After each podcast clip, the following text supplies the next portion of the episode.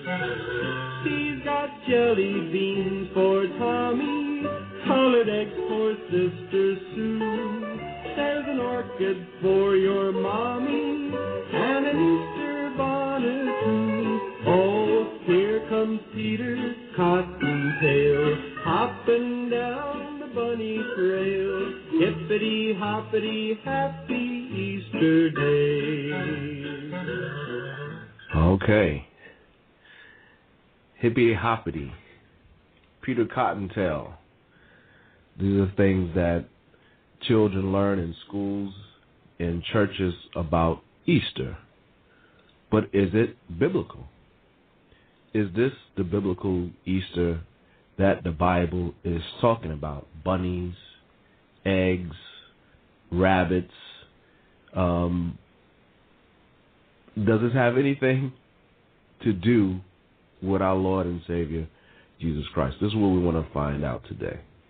I'm your brother, Godai One, and we're going to be talking about Easter and the true Easter. What is this Easter all about? Is Easter something that's biblical, or is something that is man-made, uh, made up by man to go and appease the people? So, welcome to another edition of Kings and Priests. Um, your brother Godwin here in London, in the UK, and also we have joining us. Well, for him, is is the morning in the UK. It's, it's one o'clock in the afternoon. We haven't gone uh, switched over to the daylight saving time, but uh, we got the brother Abaja who does a show on Friday nights. Repentance is the key. Brother Abaja, say a few words. Here comes Peter Cottontail. want to say shalom to all of the uh, listeners. Uh, say shalom to the people in the chat room. Oh man, uh, it's good to be on another show to seek edification and out of the scriptures through the repentance of our Lord and Savior Jesus Christ. I know that was heck of an intro, but I, I had to get that one in there. well, come on, man. Don't tell me during Easter you wasn't looking forward to that that Easter candy. Come on. Man, every year Easter egg hunts, dying Easter eggs, bunny rabbits, Easter baskets, um, the Easter suit, um, the once the one and three times of a year that people would come to church outside of Mother's Day and maybe uh, either Thanksgiving or Christmas. Um, you know, it's is worldly tradition. You know, especially for the kids, man. You got these little chicks, little the sugar coated marshmallow chicks and the chocolate bunnies and Easter baskets with all kind of stuff in them. You know, So that's I mean that that goes right along with the scripture where the scripture speaks about a gift destroyeth the heart. So in the minds of many children, they're led astray by their their little lust that they have. They want some candy. You know, they're not the truth. What the truth? What the truth got to do with this candy right here? So That's the wrong many chil- many children are led astray by, you know, little simple songs like Peter Cottontail. I remember that in school. Uh, remember they they had a cartoon. Remember? 'Cause that Uh-huh. that song Yeah. is from a cartoon that they have, showing the Easter Bunny, the Easter Rabbit, and all that, putting these different indoctrinating the children into Easter. But you see in that song where it mentioned Christ, Mm, nowhere. not not once. Was there a reference to it? Oh no, no, not at all. So when they're speaking of Easter, you have to look and see how cunningly this this day has been devised and put into the minds of the people. Now, I've got a clip I want to play with someone explaining the background of Easter, and we'll go into Mm. it rather than us explaining it. Have someone else explain it. We're gonna bring our strong suit is the scriptures, but let's listen to this person. They're gonna break down um, some of the history of Easter and where it comes from. We're going to talk about the origin of Easter today. I'm going to start with the month of April. April comes from the Roman month, Aprilis, um, named after the Roman goddess Venus, with sex and fertility. It's also named after the Greek goddess Aphrodite. Uh, Germans call the month of April Easter, not after the holiday, but after their goddess for sex, fertility, and rebirth, Easter. Thus, April is Easter's month in German. Easter or April is the, the start of spring and rebirth. April showers bring May flowers. Many people believe, though it has been disputed, that the origin for the word Easter comes from the ancient Babylonian goddess Ishtar. The ancient Babylonians used to used to worship this goddess during the rebirth of spring, this time of year. Uh, though the tradition of celebrating the rebirth has been around for thousands of years, it wasn't until the 8th century that we began to see the word Easter appear, our common word for the time now. The tradition of painting eggs has been around as long as the idea of celebrating the rebirth of spring has been. Started with the ancient Romans and Persians painting eggs during their celebration. And of course, since we're talking about Easter, we're going to talk about one of the most popular symbols of Easter, the rabbit. The rabbit and the celebration with the rebirth of spring seems to be a perfect correlation, considering the rabbit is known for its promiscuity and its fertility. Uh, in, in the English language, we have many phrases to support this, such as multiply like rabbits, have sex like rabbits. We also have in our culture today the Playboy bunny and terms like ski bunny, cuddle bunny, and sex bunny. And we come to another symbol of Easter, as well as another fertility symbol, the egg. The egg is believed to be by Christians the representation of the tomb and resurrection of Christ, stemming from the egg's hard shell and the chick bursting forth from it, representing the resurrection. There's an old tale, an old Christian tale, about how an emperor said the resurrection of Christ was as likely as a red egg. After Christ resurrected, Mary Magdalene carried to the emperor a red egg. That is one theory of how Easter eggs became associated with the holiday.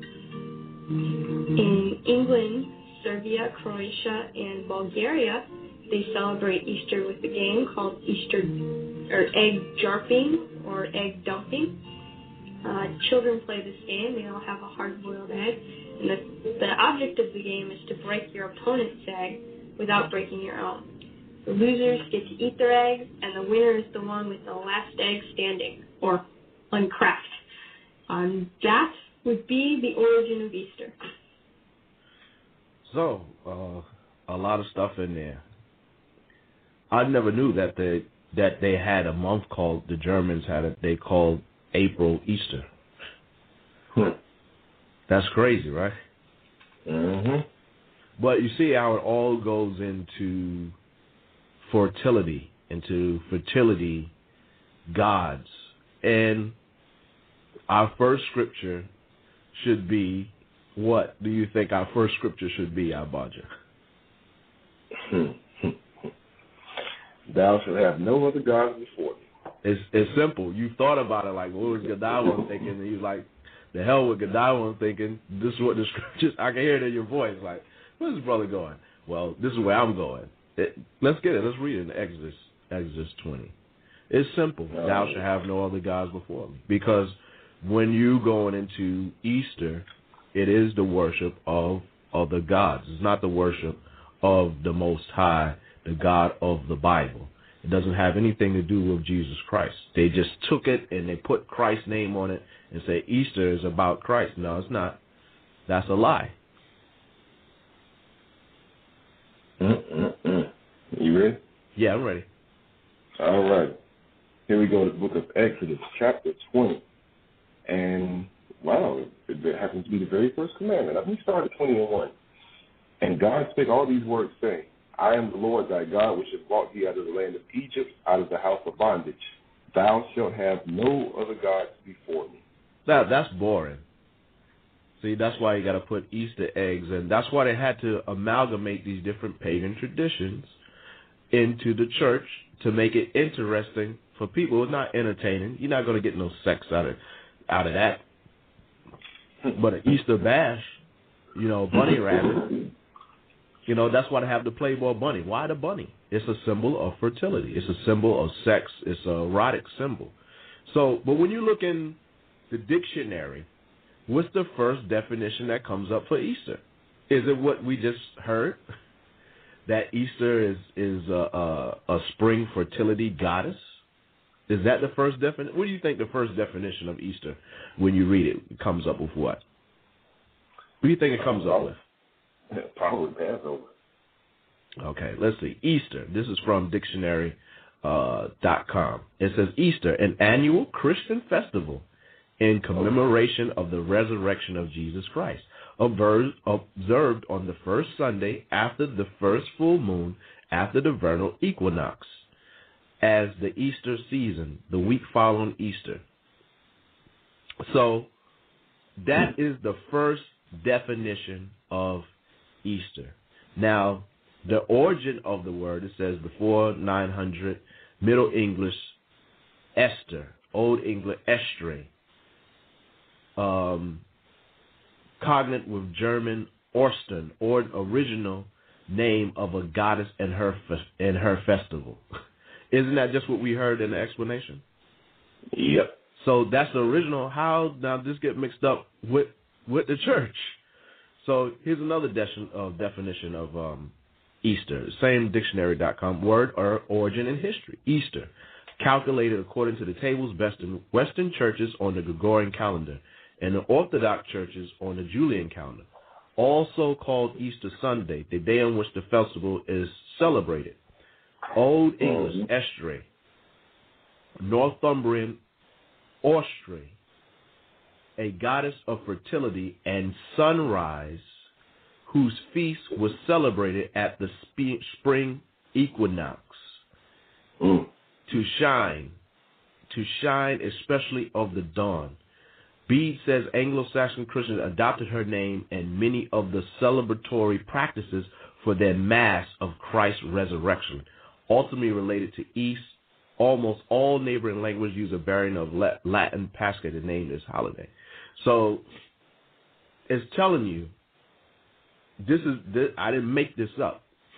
Oh. This is the origin of this. That's why they have what sunrise worship, saying, "Well, mm-hmm. Christ rose on the sunrise." No, he was already gone when they came. He didn't rose when it was a sunrise. He was already gone. So they fitted it in to worship this goddess of fertility and the sun.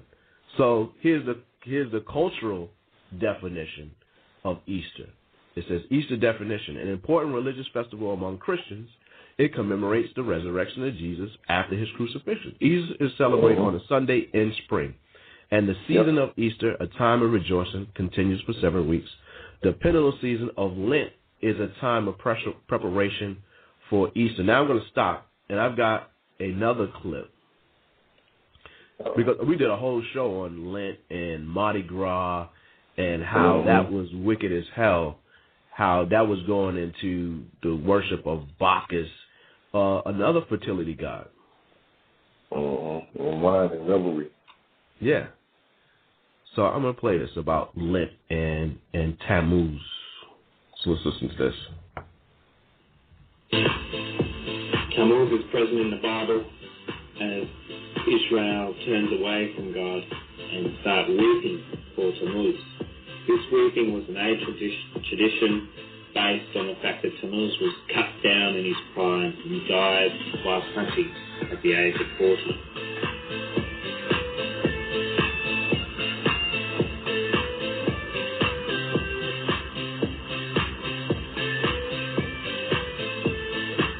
Pagan tradition maintained Semiramis and Tammuz came back to life for six months starting in spring, and there begins the spring goddess. Forty days of Lent is simply derived from the number of days the ancient people mourned for Tammuz, one day for each year of his life. So that's where they get lit from. And when you when you read in Ezekiel eight and fourteen, it says, Then he brought me to the door of the gate of the Lord's house, which was toward the north, and behold, there sat women weeping for Tammuz. Mm. So these are real god and goddesses that people went astray worshiping in ancient times. So that's where they get Lent. You don't read about Lent in the scriptures where it says, okay, you're supposed to give up something for Lent. This is all going into the worship of other gods. Verse 15 said, Then he said unto me, Have, Hast thou seen this, O son of man? Turn thee yet again, and thou shalt see greater abomination than these. So this wasn't a good thing that was happening. This was an abomination. This was a worship of other gods that the holy, the heavenly Father detests. Verse 16, it says, He brought me into the inner court of the Lord's house, and behold, at the door of the temple of the Lord, between the porch and the altar, were about five and twenty men, with their backs toward the temple of the Lord, and their faces toward the east, and they worshiped the sun towards the east. That's why mm. you have Easter fall on a Sunday. They established on that day on purpose. Yep. It's done. It's done on purpose. It's not a mistake. And we're gonna we're gonna go into that, but I want to continue reading these different definitions that they have for Easter. So one was the the top definition that they want everyone to think about in their minds that Easter is about Christ. But when you start to oh. look under the carpet, you begin to find what the truth is, the dirt that they want to hide. They don't want you to tell you about this because then what many people ain't going to go to their churches and be indoctrinated into Satanism because that's what's really happening when you're celebrating an Easter celebration is Satanism. It doesn't have anything to do with Christ. Christ taught repentance. He didn't tell you to go around and tell your children to um, have an Easter egg hunt. He taught us to repent of our sins. But that ain't gonna make your Easter gay, is it? ain't gonna be very happy about man. I you know I gotta clean myself up. I gotta stop lying. You know I gotta stop uh, mistreating my wife or mistreating my husband. You know I have to teach my children. Who, who gonna teach you little suckers?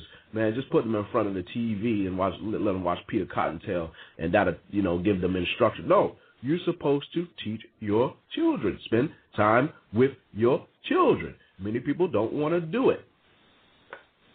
Easter, it says Easton Bible Dictionary. Easter definition, originally a Saxon word, Ostre, denoting a goddess of the Saxons about the time of. This is the Body of Christ Church, and you are listening to our program, Kings and Priests, where we teach repentance to the 12 tribes scattered abroad. Blog Talk Radio. This is the Body of Christ Church, and you are listening to our program, Kings and Priests, where we teach repentance to the 12 tribes scattered abroad. In these last days, darkness has covered the earth, and gross darkness covers the people. but for those who choose to hear the words of the Father and the instructions of Jesus Christ, He will give them the power to become the nation of kings and priests they were ordained to be from the foundations of the earth.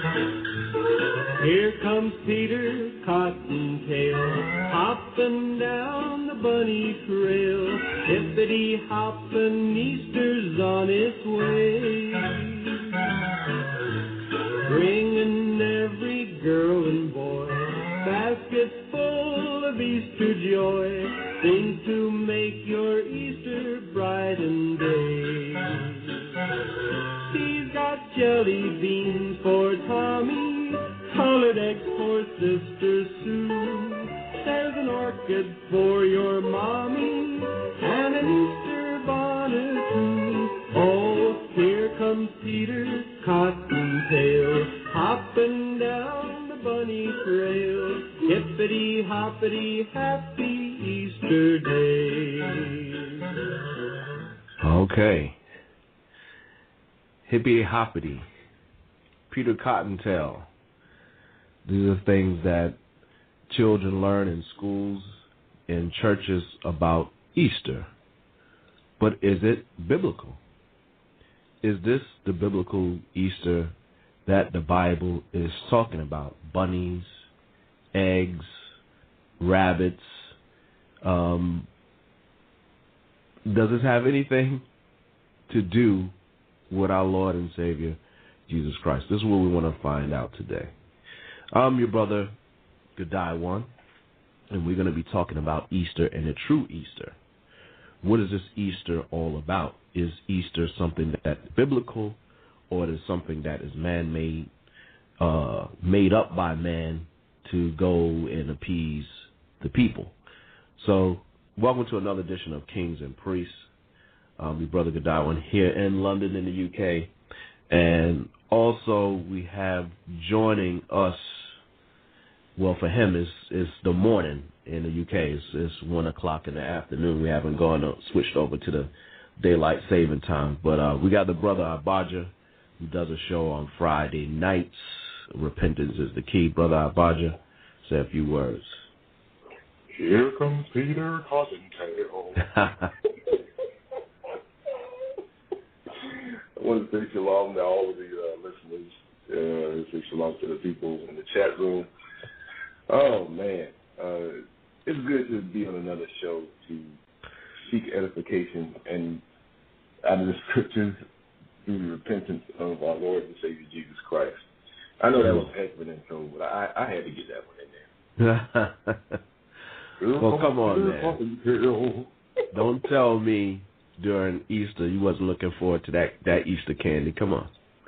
Man, every year, Easter egg hunts, dying Easter eggs, bunny rabbits, Easter baskets, um, the Easter suit, um, the once, the one and three times of a year that people would come to church outside of Mother's Day and maybe uh, either Thanksgiving or Christmas.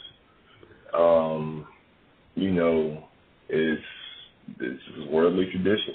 You know, especially for the kids, man. You got these little chicks, little the sugar coated marshmallow chicks and the chocolate bunnies and Easter baskets with all kind of stuff in them. You know, So that's I mean that that goes right along with the scripture where the scripture speaks about a gift destroyeth the heart.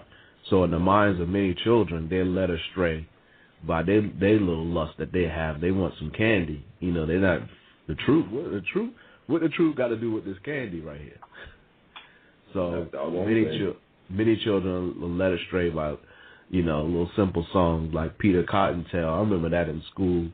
Uh, remember they they had a cartoon. Remember Because that, Uh-huh. that song Yeah. is from a cartoon that they have, showing the Easter bunny, the Easter rabbit, and all that, putting these different, indoctrinating the children into Easter. But you see, in that song, where it mentioned Christ. Mm, nowhere. Not not once. Was there a reference to it? Oh no, no, not at all.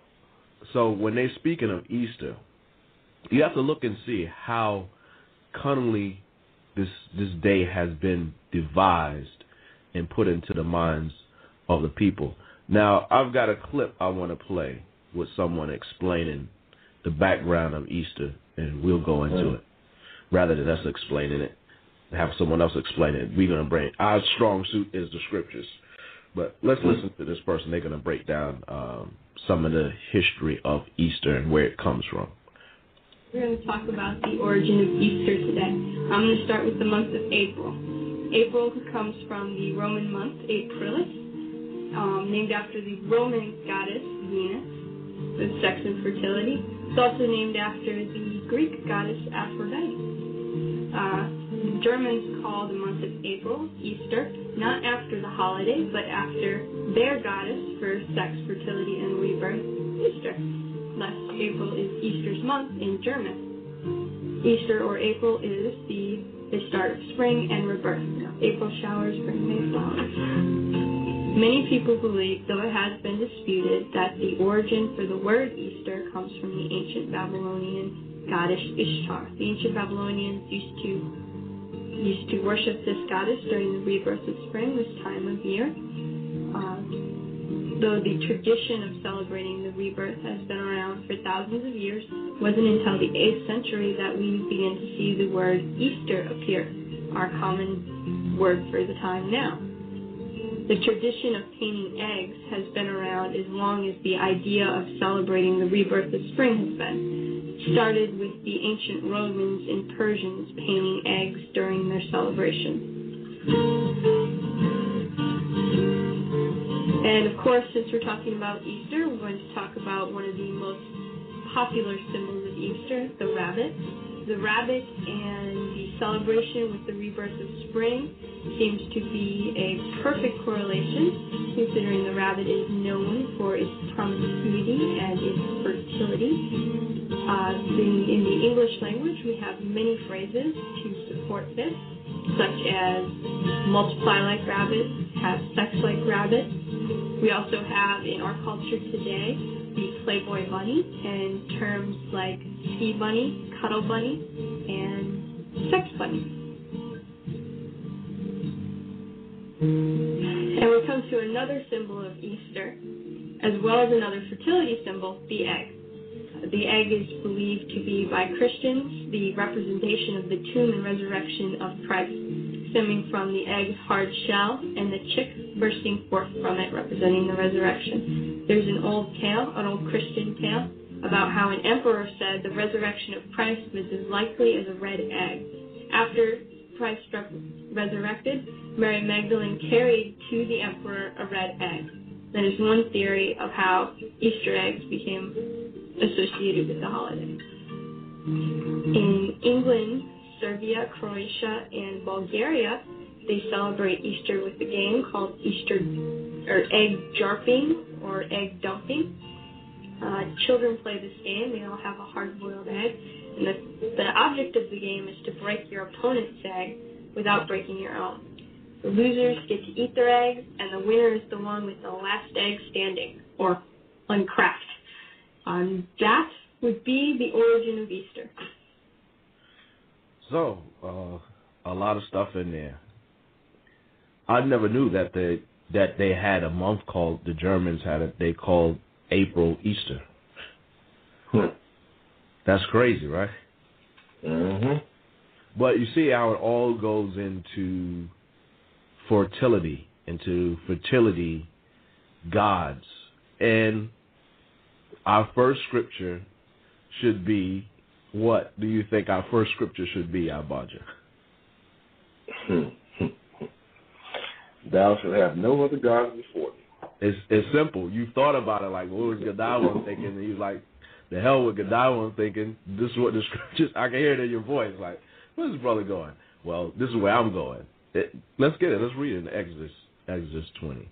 It's simple. Thou shalt have no other gods before me. Because when you going into Easter, it is the worship of other gods. It's not the worship of the Most High, the God of the Bible. It doesn't have anything to do with Jesus Christ. They just took it and they put Christ's name on it and say Easter is about Christ. No, it's not. That's a lie. Mm-mm-mm. You ready? Yeah, I'm ready. All right. Here we go to the book of Exodus, chapter 20. And, wow, it, it happens to be the very first commandment. Let me start at 20 and 1. And God spake all these words, saying, I am the Lord thy God, which have brought thee out of the land of Egypt, out of the house of bondage. Thou shalt have no other gods before me. That that's boring.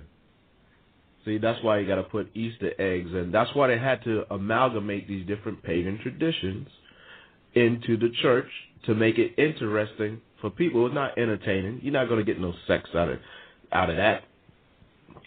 But an Easter bash, you know, bunny rabbit. You know, that's why they have the Playboy bunny. Why the bunny? It's a symbol of fertility. It's a symbol of sex. It's a erotic symbol. So, but when you look in the dictionary, what's the first definition that comes up for Easter? Is it what we just heard? That Easter is is a, a, a spring fertility goddess? Is that the first definition? What do you think the first definition of Easter, when you read it, comes up with what? What do you think it comes up with? Probably Passover. Okay, let's see. Easter. This is from dictionary uh, dot com. It says Easter, an annual Christian festival in commemoration of the resurrection of Jesus Christ, observed on the first Sunday after the first full moon after the vernal equinox, as the Easter season, the week following Easter. So that is the first definition of Easter. Now, the origin of the word, it says before 900, Middle English, Esther, Old English, Estre, um, cognate with German Ostern, or original name of a goddess and her and her festival. Isn't that just what we heard in the explanation? Yep. So that's the original. How now this get mixed up with with the church?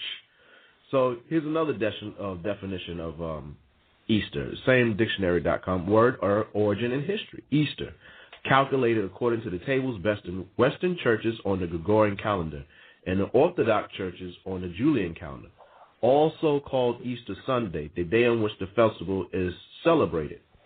Old English, Estre, Northumbrian, Ostre, a goddess of fertility and sunrise, whose feast was celebrated at the spe- spring equinox. Mm. To shine, to shine especially of the dawn.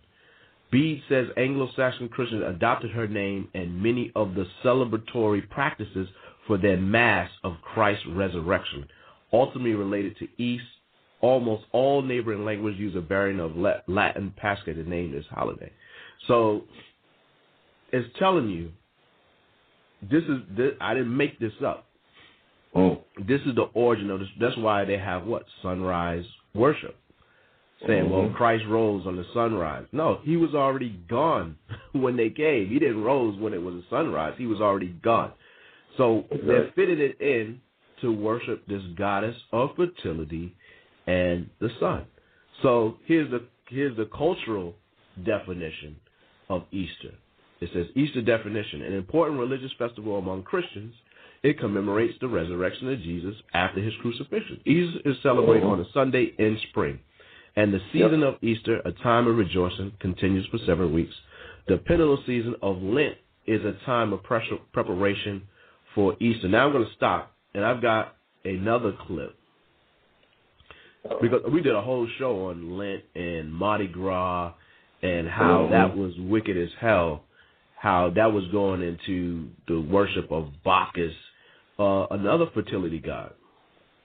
Mm-hmm. Wine and revelry. Yeah. So I'm gonna play this about Lent and and Tammuz. So let's listen to this. Tammuz is present in the Bible as Israel turns away from God and start weeping for Tammuz. This weeping was an age tradition based on the fact that Tammuz was cut down in his prime and died while hunting at the age of 40.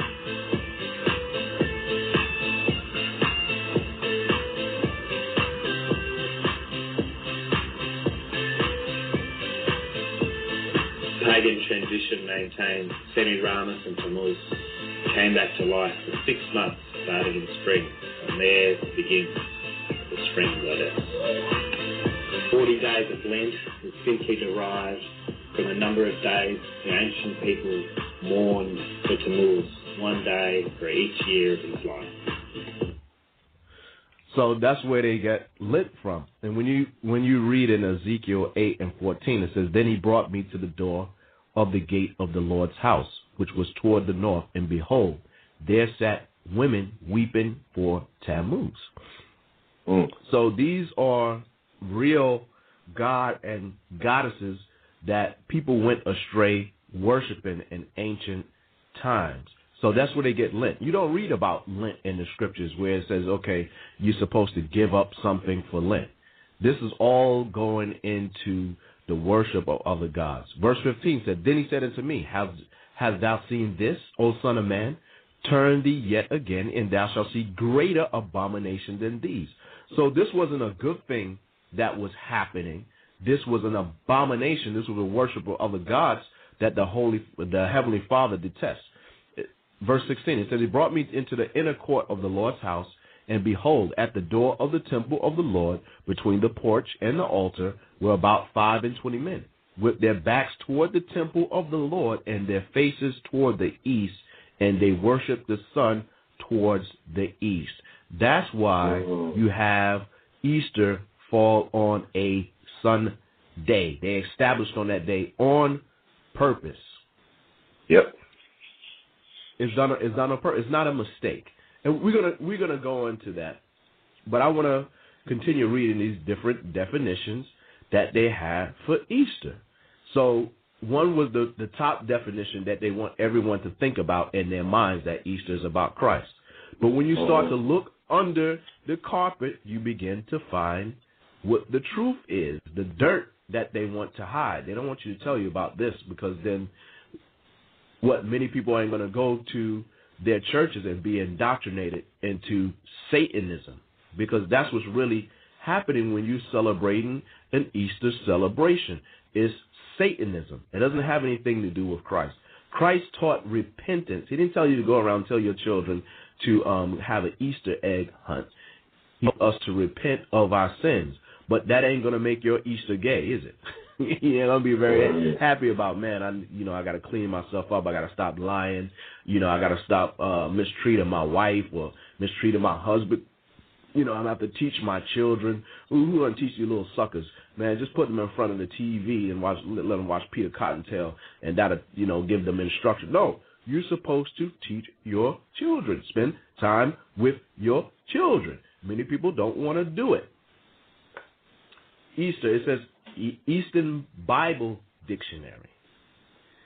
Easter definition, originally a Saxon word Ostre, denoting a goddess of the Saxons, in honor of whom sacrifices were offered about the time of Passover. Hmm, interesting, right? Yeah. the name came to be given to the festival of the resurrection of Christ. Did you hear that? Wow. Took Easter and gave it for the name for the festival of the resurrection of Christ. So they brought all these different practices and rituals that they would do on the worship of the goddess of Easter into the resurrection of Christ, but it doesn't have anything to do with Christ, which occurred at the time of the Passover. Because, interesting enough, this is when Christ died, isn't it? Mm-hmm. Christ died on the Passover, and it would make sense for him to die on the Passover because he was the Lamb of God that was sacrificed for the sins of Israel, right or wrong. Right. In the early English versions, this word was frequently used as a translation of the Greek Pascha, the Passover, When the authorized version 1611 was formed, the word Passover was used in all passages in which this word Passover occurred, except in Acts 12 and 4. In the revised version, the proper word Passover is always used. So it's only mentioned one time. Easter is only mentioned one time as a literal, uh, as a transliteration, which means what they did because this was the feast that they kept. Instead of putting Passover in, they put in Easter, and it is is not something that's dubious or evil or wicked. They've done this many times in the scriptures. For example, instead of putting the biblical name Cush, they would put Ethiopia because that's what Mhm. was named at the time. But if you look in the Hebrew, you would see that it would say Cush or Kawash or Kush. That was the name instead of Ethiopia, but Ethiopia is Cush. so Right.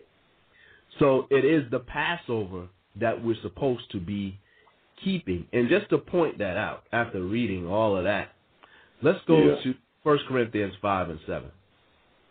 Yeah, because a lot of people they have a little, they have a big hang up on that, not understanding why it says continuing after Easter to let him go. Yeah, But that's actually in the uh, in the Gospels or whatever. But um, I think yeah, I I'm, I got that.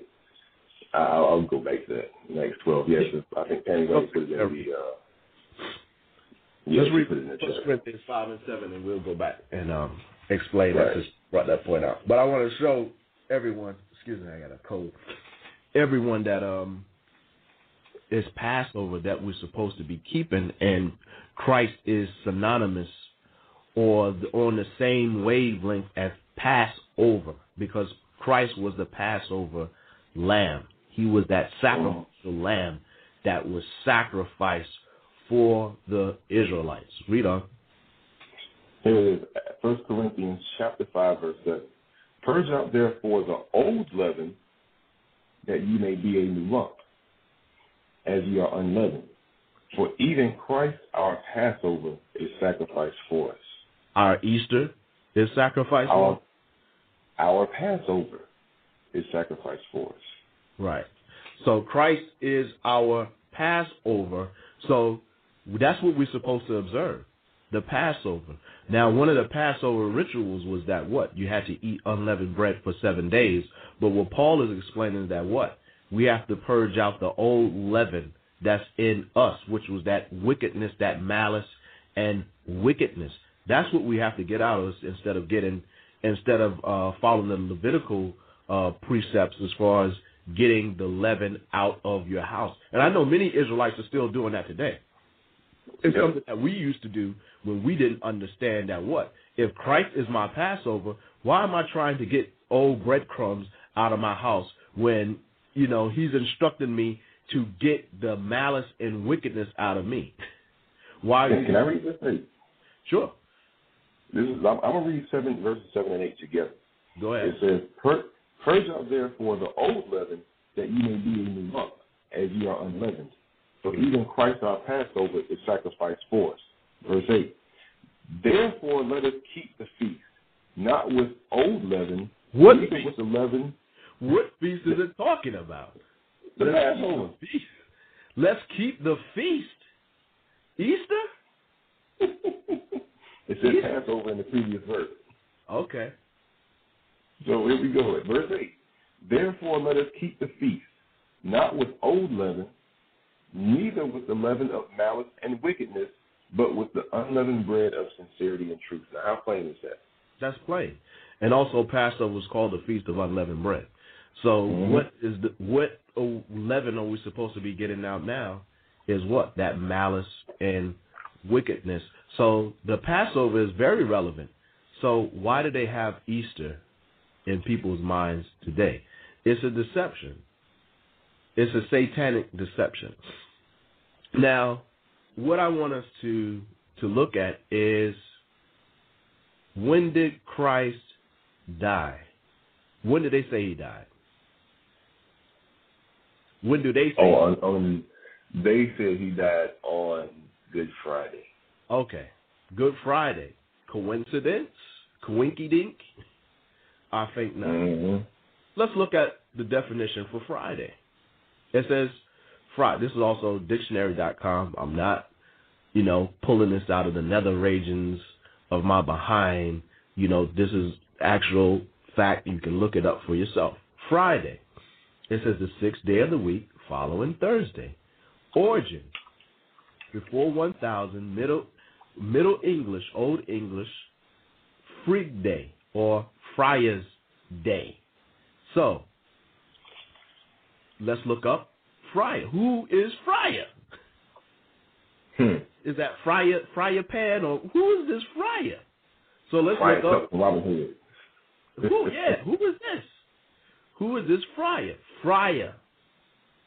Scandinavian mythology, the goddess of love and fertility. So once again, we're back to fertility. It's back to those fertility rites, all of going all the way back to those different goddesses of fertility. That's what Easter was, right? Mm-hmm. So think it's a mistake they put it on Friday? No, no, not at all. And so when did when did they say that Christ rose? On Easter Sunday. Sunday. So I mean that's that's self-explanatory. Sunday, day of the sun, dia solis. So my Mhm. question is, from Friday to Sunday, Friday, Friday evening, because that's when they say Christ is supposed to die. Friday evening, right? Mm-hmm. To Sunday morning, can you get three days and three nights? Yes or No, ma- mathematically impossible. So if you're going to church, you got some questions to ask your pastor, don't you? Uh-huh. But let's read this, brothers. Let's get get Matthews twelve and forty. Yeah. And, I, and also, did I, when I, I put the uh, scripture up in the chat room from the book of Leviticus, the 23rd chapter, verses 5 and 6, showing that the Passover and the Feast of Unleavened Bread were, uh, they coincided. You know, if it's actually referred to one, you know, one and the same. Right, absolutely. Uh, uh, actually, the Feast of Unleavened Bread was actually a part of Passover. So, um, to the book of Matthew. Mm-hmm. Matthews twelve and forty. All right. Matthew chapter 12 and verse 40.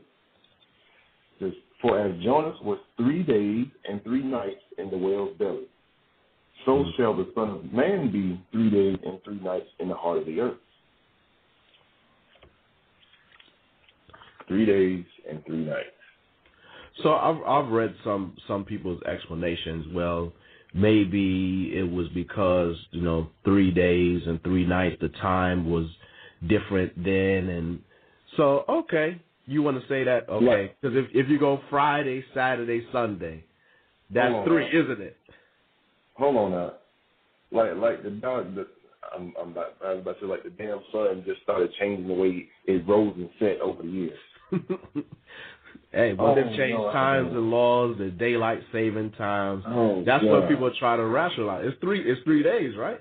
So, Friday, Saturday, Sun- that's three, right? Come on, you can't deny that's three. But Mhm. let's let's look at John eleven and nine. So okay, if there was difference in times, then then there must be an explanation of how the time was running then. So let's Mhm. see. There there is. Okay, here we go. Book of St. John, chapter 11, verse 9. hmm And it says, let me sure. Okay, hold on. I mean, I'm in Luke. hold on a second. Uh-huh. Here we go. John, chapter 11, verse 9. And it reads, Jesus answered, Are there not 12 hours in a day? If any man walk in the day, he stumbleth not, because he seeth the light of, the, of this world. So if there's twelve hours in the day, how many hours are there in the night? An additional 12.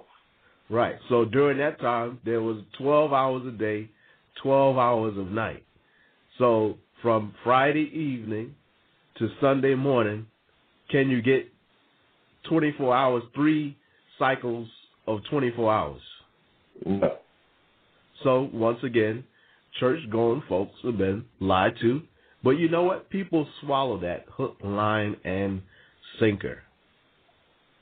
They won't do any investigation of their own because it's going to upset the apple cart.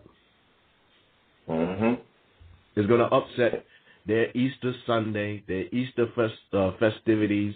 You know, some people they you know they done picked out their Easter dress. They look their best, their Easter suit. They already know where they're going for their outing on that Easter. Like you said, there's many times, you know, the only time when sometimes families get together is on the Easter Sunday, Easter dinner. Mm-hmm. But that's not, it doesn't have anything to do with Christ. And I can remember, you know, a story I'm speaking to just years and years ago, over 10 years ago.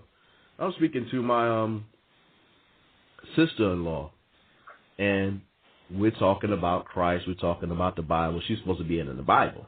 So I'm like, okay, you in mm-hmm. the Bible? We're going to see. You know. So we're talking about Easter. So I'm just going, hitting over all the scriptures, bam, bam, point after point, same points we're doing on this show, bam, bam, bam. And I was like, it says this, it says that, this, and it's like, her conclusion was this. This was her conclusion, and it was a true conclusion. Is that well? I guess I'm not serving the Jesus of the Bible. That was her conclusion. Wow. And that was fine with her. Yeah, it was fine with her. It wasn't like, oh my God, I need to change or repent. You know, I need to find some more information about this. It was like, well, I guess I'm not serving the Jesus of the Bible. And it's true. People are serving another Jesus. They're not serving the Jesus Christ that the scriptures is talking about. They're serving uh, Satan by proxy. And what I mean is, Satan has transformed himself into a counterfeit Jesus, a more festive, uh, more festive, outgoing, showy, flamboyant, and Christ was never like that. He he made himself of no reputation. Christ taught repentance was mean you had to look in the mirror. And do people want to do that? Let's look at um Isaiah 30, one of my favorite scriptures. Don't want to look at yourself and say, I've got doo on my face and it stinks. I mean, how can you miss it? But many people, that's why we look at people like, you looking at us like we're crazy. We're trying to tell you, you you got doo on your face. No, I don't. How could you say something like that? You like, don't you see that? Roses stinks. really boo boo boo. It's it stinks. I'm gonna give you some soap and water to clean. No, I don't want that soap and water. You keep that soap and water. What's it gonna do for me? You know, people are crazy like that. But most people have been deceived from a very young age. But you can turn it around if you're really seeking to serve the Lord and seeking to do what's right according to the scriptures. So read that, bro. Okay. Isaiah chapter 30 and uh, which verse do you want to read again? Now, Okay. Isaiah 30 and 9.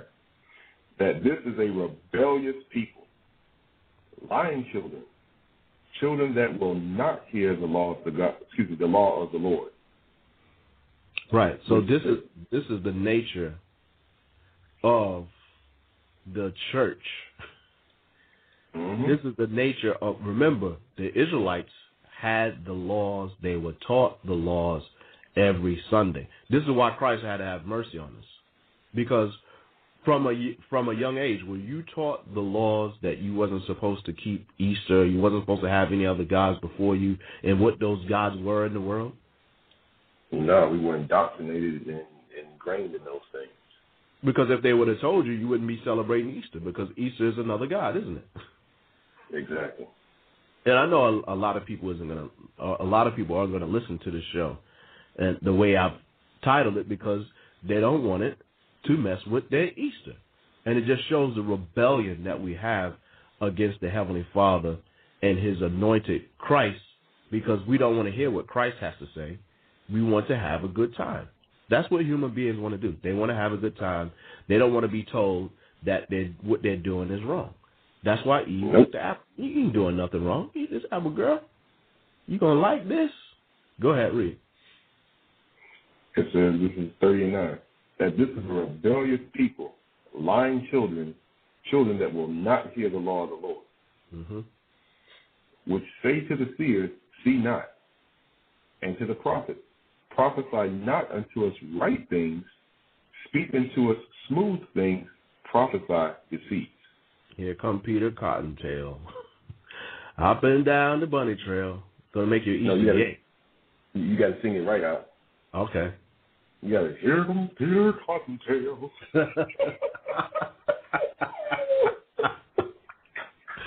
Hopping down the bunny. Hippity hoppity Easter's on his way. It's So-. It's all paganism. And most people I mean, I didn't I didn't hear that word until I came to the truth. Pagan. What the hell is a pagan? What? What's that? But most people are learning because television, the internet, you know, people I've spoken to, they say, Yeah, I know Christmas is pagan. But what about Easter? Easter is just as pagan as If not more. Christmas. Yeah, yeah, if not more. Well, we did shows on on Easter and Lent on Darkness to Light, and you had the brother Akrai and Kadar and myself. Kadar, Mhm. he's a confessed Mardi Gras, ex Mardi Gras goer, so he was bringing out the things about Mardi Gras. But you know, he's also a man of the Lord, and he was showing how all of these things are tied in together. They're all linked together Mhm. from Christmas to Lent to Easter. They're all linked to together to the worship of these other gods. But we're gonna Uh, take a uh, yeah. we forgot to throw uh, carnival in there too because you had the carnival season and all the things that go on with that as well. Some of those being tied into that whole thing of Lent and Mardi Gras, and others going into you know again just going to uh, dealing with the other gods of you know of Bacchus and you know revelry and lasciviousness and things of that nature. Yeah. Can't forget carnival. No, no, definitely not. So people that have been out there shaking their booties and doing only the Most High knows what, and only the Most High, you know, we don't even, we're not even going to d- d- discuss the the base things that people have been doing. But people want to be lied to. That's what Isaiah 30 is saying. People want to be lied to. They don't want to be told the truth or the right things. The right things is the word of the Lord. It said they will not hear the word, hear the law of the Lord. Prophesy not unto us right things. So what would a right thing be? Not to have other gods before you and not to celebrate Easter, but to Oh, keep the right. Passover. Huh? That's that's not relevant in these days and times. I mean, because just speaking from you know from my own experience, you know, coming of age and starting to read the Bible for myself and learning these things. Yeah, we. I mean, it was honestly it was something like, okay, so what? It's pagan. Who gives a damn? You know, this is what we're doing now. You know, it's in, it's for the kids, or you know, this is how Jesus wants us to celebrate it now, and you know, or this is what we do and we follow. Yes, we know that it, it has pagan origins, but we've cleaned it up, and you know, if this is for the the celebration of Jesus' resurrection and the the gift of life that He's given us, and that's how they paint this doggone thing, and we suck it up rather than you know truly looking at it for what it is. So I I was one person who actually believed that, you know, at one point. Where it was like, okay, yeah, we know it's pagan, but it's has it's got Jesus' name on there now, so it's, it's cleaned up. It's been sanctified. Mm. Mm. You know what Oh, we yeah. should do? you know what we should do next year, uh, Abaja, is we should write to different churches in our local area and send them a flyer on Easter and see who's going to respond and come on the show. That's what we should do for next uh, for Easter and explain Easter after they've seen and heard everything. Because some people It's gonna be a just don't. Some people just don't know. Some people Some do people know, and they they stay. You know, they're willing. They're they're rebellious. Because once you know the truth, and you say, "Well, it's pagan, but I'm going to do this and try to justify it." Now, now you you you're sinning willfully, and you're going to get the judgment of the Most High. But people, what? go ahead. No, I, I not to interrupt you, but the, the part of that is that having to change from something that you've known and been taught all of your life, that causes you to question for a lot of people, you know, and even for us, it causes you to question everything that you've ever believed in and taught. And for most people, they can't handle that, which is why they're more willing to hold on to a lie than to search out the truth for themselves. And I mean, just for a matter, just read the scriptures for what it says. And it's like, okay, you know what? This is what the Bible says. I'm not going to follow this other stuff, which I was taught to be true, even though what I'm reading in the scriptures is, is clearly contrary to that. But claim to believe in the Bible and be Christians and followers of Christ. Right. I mean, when I first learned about these things, it wasn't that it wasn't that difficult to believe. It was the application and then dealing with family and friends. Oh, you're not gonna do this, do that, and then explaining. But to say, um, man, I'm gonna hold on to this. No, it's like this is what the Bible say. Oh well, you, you gone. Christmas gone. Mhm. Easter gone. You know, I'm gonna, Yeah. I'm gonna keep the Passover. Christ is up. My Passover. He was sacrificed. That's the man. That's that's what's right. You know, it was a breath of fresh air. Not oh man, but most people see it like that because they don't want to. It's something that they something that they're lusting after that they want to hold on to. Whether it's you may lose family or friends, family or friends may ostracize you, but do you really love Christ and love the right mm-hmm. thing? Because Christ is about teaching the right thing. Now we're going to take a short break, and we're going to be right back. So stay tuned.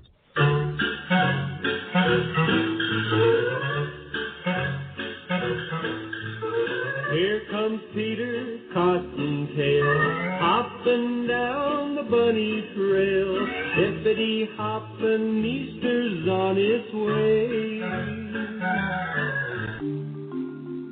The Body of Christ Church Radio Network broadcasts seven days a week on blogtalkradio.com forward slash the BOCC. Listen to our archive broadcasts or check us out while we are live on the air. Come and visit us in the virtual living room at 2 o'clock p.m. on Sundays, where we examine current topics according to the scriptures. Are you looking for the truth? Can you handle the truth? Find out on Mondays at 8 o'clock p.m. It doesn't matter what church you attend or philosophy you believe, take the challenge to see are you smarter than your pastor on Tuesdays at 8 o'clock p.m. The world is engrossed in darkness, but it shall be destroyed by the light. Check out From Darkness to Light at 7 o'clock p.m. on Wednesdays, where all manner of witchcraft, occult practices, and Satanism is exposed for what it is. Before the light comes, it's time to awake on Thursdays at 8 o'clock p.m. If you are seeking salvation, listen to Repentance is the Key, Fridays at 7 o'clock p.m. And after you've listened to all of these shows, find out how we will become kings and priests, Saturday mornings at 9 o'clock a.m. All shows are on Eastern Standard Time. Remember to check out the Body of Christ Church seven days a week on blogtalkradio.com forward slash the BOCC. That's blogtalkradio.com forward slash T H E B O C C. Shalom.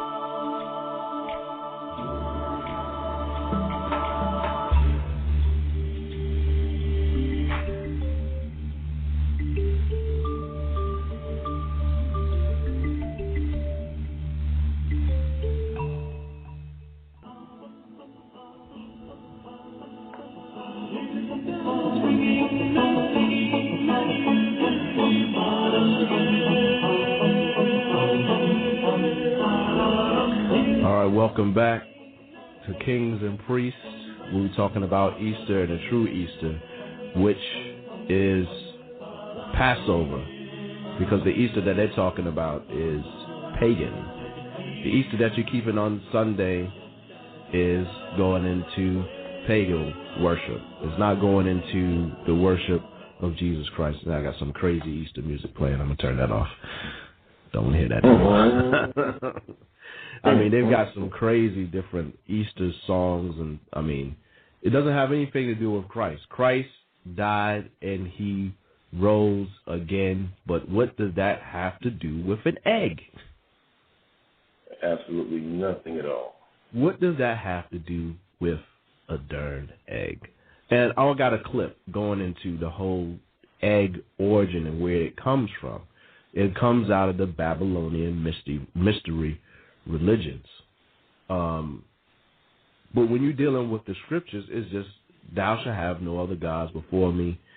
That's in Exodus 20, Isaiah 8 and 20. To the law and to the testimony, if they speak not according to this word, it is because there is no light in them. So many churches are filled with darkness when they're dealing with these Easter celebrations. If they're dealing with Easter celebrations, then what other deviltry or Satanism is in the churches? And before I play this clip, I was watching um, this documentary, and it was dealing with demonology, and Mhm. it was like um, it was like showing the different um, books of demonology and like how these people who was dealing with demons and spirit they drew different um, images of the demons that they saw, right? Mm-hmm. Right. And so this man was explaining like many people are going to these old churches in Europe, in Eastern Europe, Western Europe, so forth and so on, and the murals and the paintings is of these same demons that they have in these books of demonology. Wow. So the the bishops, the monks, the the friars, whoever you want to call it, this is what they were dealing with. And he was going and even explaining how the rope that they tied around them was the different um you know, the string that they would draw in a different ceremony when they would conjure up these different demons. They would make the different pentacle and different circles for protection that these Mhm. demons sometime would linger around and they would um, tie the rope around them for extra protection. So a lot of these things that's going on in the churches is highly satanic. Pagan is just a nice, niced up word that people, oh, it's pagan. When you say Satan, oh, Satan. What do you mean Satan? Hold on. Yeah, exactly. When you say pagan, it's like, oh, it's not that bad. It's you know, it's about earth and animals and herbs. You know, you know who doesn't like the herb? You know, that's what, that's what people are thinking. Like, I'm about to give me some herb right now. You know, that's what people are thinking. It's Pagan is nothing harmful in it, but it's very harmful. You know, let's listen to this clip. Easter egg, origin of Easter egg. Let's hear it. Hmm. Legend has it that when Semiramis died, she was too beautiful to go to heaven and was returned to earth in an enormous egg, which crashed and opened on the river Euphrates, revealing the naked fertility goddess whose first act was to change a bird into an egg-laying rabbit. The rabbit and the egg were then adopted by the pagan religions as a symbol of fertility. Here is Ishtar's egg with the symbol of the crescent moon upon it. The story of the red egg is even more disturbing as it stems from a pagan tradition of sacrificing a baby in the time of Easter, dipping an egg in the blood and presenting it to the respective fertility goddess. The baby was three months old as it had been conceived 12 months earlier, the previous Easter, as a priest had had sex with a virgin. Uh, this was an ancient fertility ritual. So, wow. So Oh. there goes a theory about the red egg. So the Christians took that and completely flipped it. You heard the mythology that the woman said about the red egg that um said if Christ was uh, rose on the third day, then um he would eat a red egg or something like that, and then Mary Magdalene brought him a red egg. Oh, but then yes, the the red egg was dipped in the blood of babies that were sacrificed. So it's all going into Satanism. They say paganism, but who's behind the paganism is Satan. So this is all Babylonian uh, religions that all nations have copied for themselves. Now, I want us to go to Psalms. Psalms 96 and 5 and read that. Because all these all the different nations they have some um, form of variation of a fertility goddess that's worshipped in the spring. Mhm. Semiramis was the first one. Then it moved to Ishtar. Then it went to Ashtaroth. Then it went to Easter. Then with the um, Diana, Mm-hmm. Aphrodite. That's the Greek and and Roman. Now you have Easter, which is the Don't Saxons or you know the Vikings or whoever. That's what don't now forget the Queen now huh? Yeah. I said, don't forget the Queen of Heaven, because I'm I'm I've been holding that scripture. Been holding. Let's let's read this one and then we'll read that one. Read Psalms Okay. ninety six to five. Psalms 96 and 5. For all the gods of the nations are idols, but the Lord made the heavens. Yeah, it says, For all the gods of the nations are idols, but the Lord made the heavens.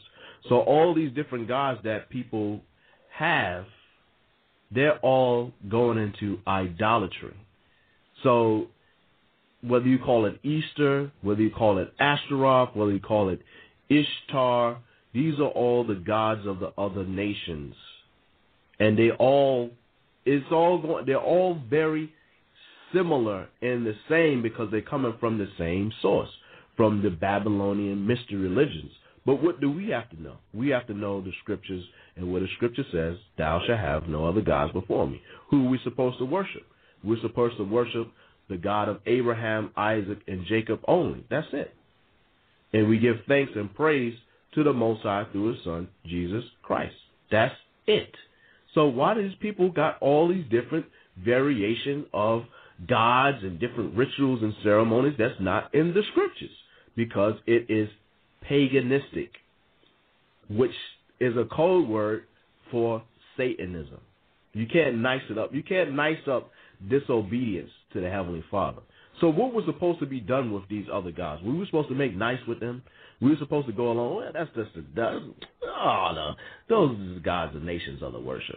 That's what the gods they worship. Don't mind them. It's okay. It's all right.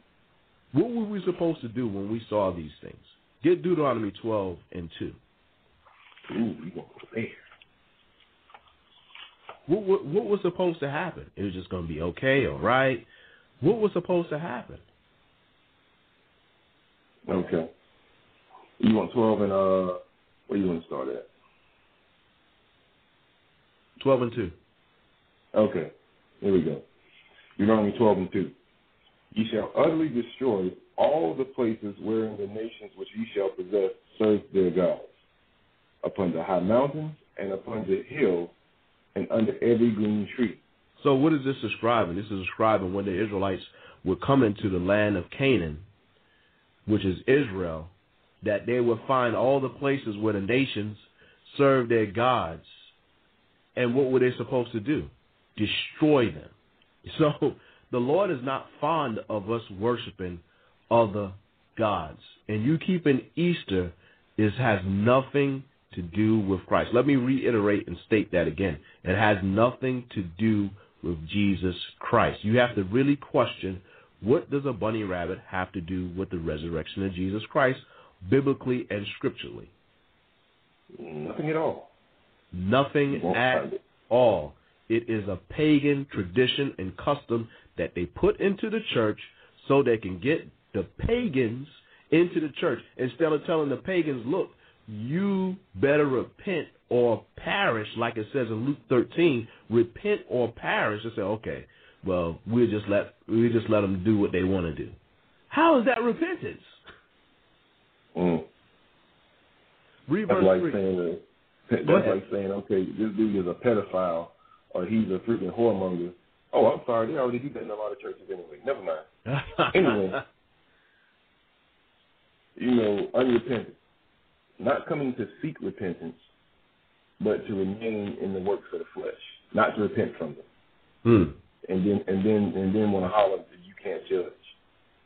You can't judge. Listen, the Bible says what it says. How is that judging? If I'm telling you what the rules state and what the rules say and how we're supposed to follow the rules, how am I condemning you or judging you? You're not. That's not judging. Mm-mm. I That's stating the facts. But that's that's what people don't want to hear. The law of the Lord. Remember, Mm-hmm. Tell us smooth things, prophesy deceits. Everything gonna be okay. You can worship what you want to worship. God is still gonna love you. You can be gay, homosexual, lesbian, try, buy, try before you buy. All these kind of things. God's still gonna love you. God still love you. You know, be you could be pedophile, sleep with boys, girls, whoever. And God's still gonna love you. Even all that. Just say, I, I believe in Jesus, and I'll, I'll keep on being a whoremonger. God's still gonna. That's not true.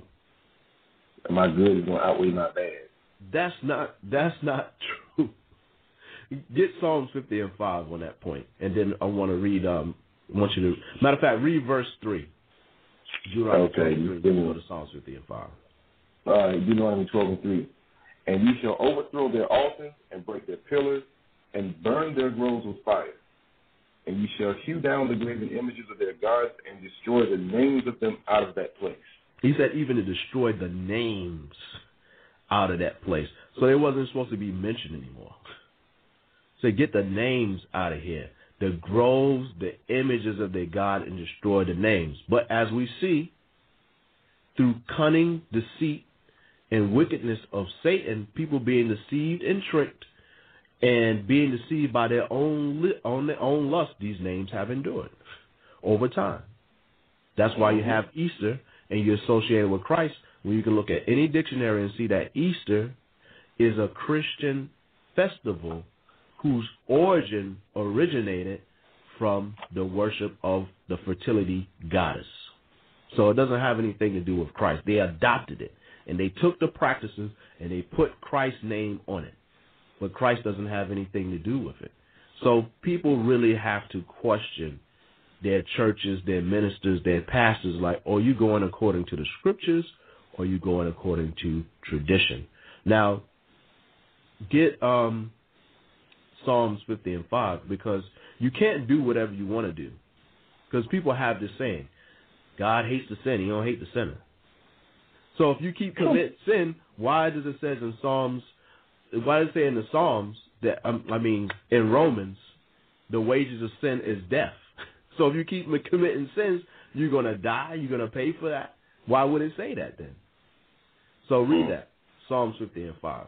Does God just hate Uh, sin and not the sinner? Psalms 50 and 5. You should have the right one. It says, uh, Gather my saints together unto me, those that have made a covenant with me by sacrifice. Sorry, it's a different one. Hold on, give me a second here.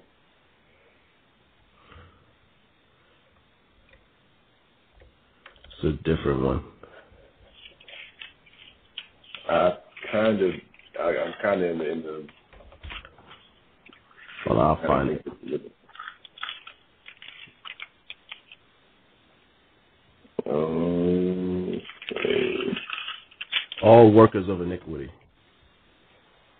all workers of iniquity. Yeah. Give me a second. Yeah. I'm going to get it before you. Psalms 5 and 5, Yeah.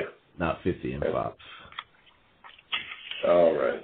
The book of Psalms, chapter 5, verse 5. Actually, let me start at verse 4. Okay. It says, For thou art not a God that hath pleasure in wickedness, neither Mhm. shall evil dwell with thee. Mm. Let me read that again. It says, For thou art not a God that hath pleasure in wickedness, neither shall evil dwell with thee. Mm. Verse 5. Mm-hmm. The foolish shall not stand in thy sight. Thou hatest all workers of iniquity. Right. So if you commit sin, God hates you. That's why he has a judgment for all those that break his commandments. That's why Christ came so that you have an out, a get oh, out of oh. jail free card. It wasn't it wasn't a get out of jail free, it was a get your behind off death row. We were to get mm-hmm. out of jail free. No. It was a get off death row because we all deserve death. But Christ died instead of us. He was a scapegoat. And you read about the scapegoat in the scriptures because the scapegoat was a sacrifice. So it took the blame instead of you for your crimes. Now I see we got a we got a caller, Andrew eighty two eight forty eight. So let's see what um this person has to say or they have a question or comment. FPV is rolling up. All right there, Andrew. Okay, I guess they had they had nothing to say. he did have something to say. Boy. And I'm gonna use my classic scripture: "The righteous is bold as a lion, but the wicked fleeth when no man pursueth." So I guess that I guess that made his day to to call to call up our show and to hoot and holler. So, but what we're talking about is Easter. Easter and the true Easter, because there's an Easter that you've been told about, like the the Peter Cottontail and the bunnies and the eggs. That's the Easter that you've been told about, but you haven't been told the Easter which is about Christ, which is the Passover. And go back and read that in 1 Corinthians 5 and 7. Many people do not know this about the scriptures in the Bible that Easter really and truly in the scriptures is the Passover. That it's a transliteration of the Passover because that was the feast that they were keeping at the time. But in the scriptures, what we're supposed to do is the Passover. Read that in uh, 1 Corinthians Okay. 5 and 7. First Corinthians five and seven. Purge out therefore the old leaven, that ye may be a new lump, as ye are unleavened. For even Christ our Passover is sacrificed for us. So why are people keeping this satanically inspired day called Easter? Most people, because that's what they've learned. That's what they've been told. Christ is our Passover. Christ is our Passover. Even Christ, our Passover, is sacrificed for us. Not an Easter egg, not a bunny. Mm. So why don't people keep the Passover? When did Christ die? It was on Passover. Mhm. Everything that, everything, all the rituals that was done to the Passover lamb, it was done to Christ. Not a bone in his body was broken. So why are you going to keep Easter and Easter Sunday? It's not three days. People still debate about that and they're like, okay, well, we're just going to keep it anyway. It's not three days. Christ didn't die then. He didn't rise then. So why are you going to do it? People don't question. They don't ask questions. They don't care. They don't care. They want to hear smooth things. They don't want anything to rock the boat. But that's what that's Mhm. exactly what Christ did. He rocked the boat. He steered things up. But he was only able to steer things up because read it uh, in John three nineteen. Let me stop talking. We read about four different definitions of of Easter. The one they had at the top that uh, most people accept, which is is an annual Christian festival to commemorate the resurrection of Christ. But all the rest told you that what? It was It was a pagan. festival. Of, yeah, it was a festival of the gods. Mhm. So read that. Oh, yeah. St. John three nineteen. See, this, this is this is the the thing that when you try to tell people, you know, what the scripture says, and they're looking at it as, oh, you're judging me. Okay. Three nineteen in St. John, and this is the condemnation that light is coming to the world, and men love darkness rather than light because their deeds were evil. Hmm. That's the condemnation. That's the judging. Not the fact that, you know, not the fact of, regardless of what's right or wrong according to the scriptures, you, because it's coming out of your mouth, not because it's written in thus saith the Lord, but because it's coming out of your mouth, you're condemning me and you're wrong. You cannot judge. But I'm going to read it again. It says, and this is the condemnation that Hmm. light is coming to the world, and men love darkness rather than light because their deeds were evil. Hmm. That's the condemnation. This Wow. is, the word is judging us. Not the person in front of us that's speaking the word. The word is judging us and discerning the difference between evil and good and letting us know the difference between right and wrong. Hmm. Hmm. But our deeds were evil, and we love the evil more than the light, which is repentance through Christ. And we can't do that way. We have to come out of the works of the flesh.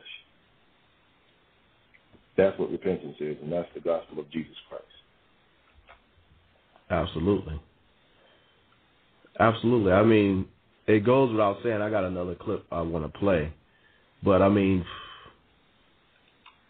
it's just, it's just really, it's just really crazy to me how people miss the truth, even even though they've been told the truth to their face.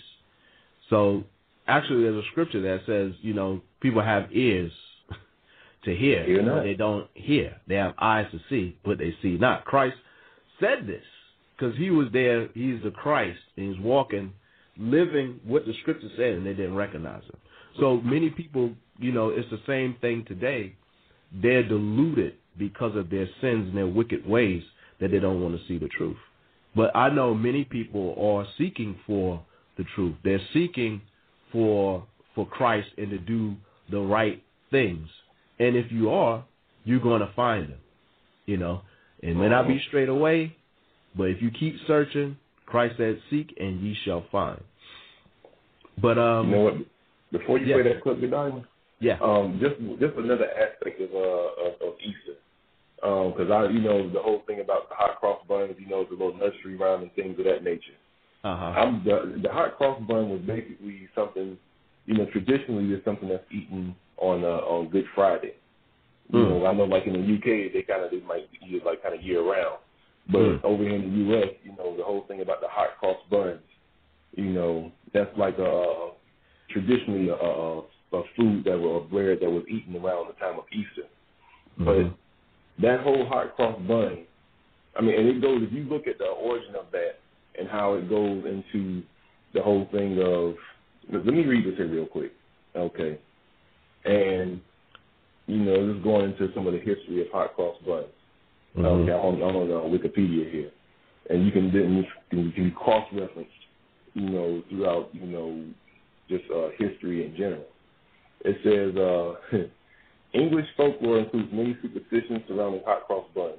One of them says that buns baked and served on Good Friday will not spoil or become moldy during the subsequent year. Blah blah blah. Uh, but what I want is, I just had it. I just had it here. Um, You lost it. I lost it. Here we go. Here we go. History, the history behind it. It says in, in many historically Christian countries, buns are traditionally eaten hot or toasted on Good Friday, with the cross standing as a symbol of the crucifixion. They are believed by some to predate Christianity. Yeah, that's true.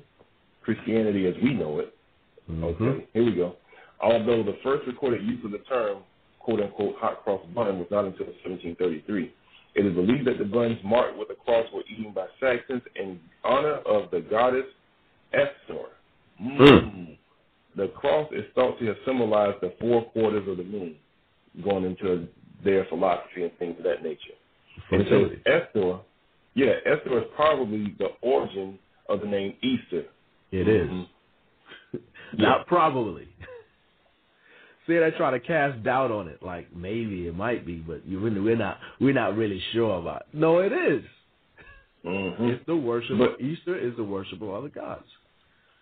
But see, the thing is, is that you that whole thing, Esther, because you remember you earlier in the show before we went to the break, you were going through how uh, all of the different nations, you know, whether you know whether or not they were ruling the face of the earth or not, they had their own version of that fertility goddess, whether it was Isis in ancient Egypt, whether it was Ishtar, whether it was you know you going from ancient Babylon to uh, you know the Babylon during the time that they had Israel in captivity, or the Assyrians, or the Greek goddess, or the Roman goddess. It, uh, it's, it's all the same thing, just regurgitated and put a different name on it. I want to read Jeremiah 44 and 15 through 17 real quick.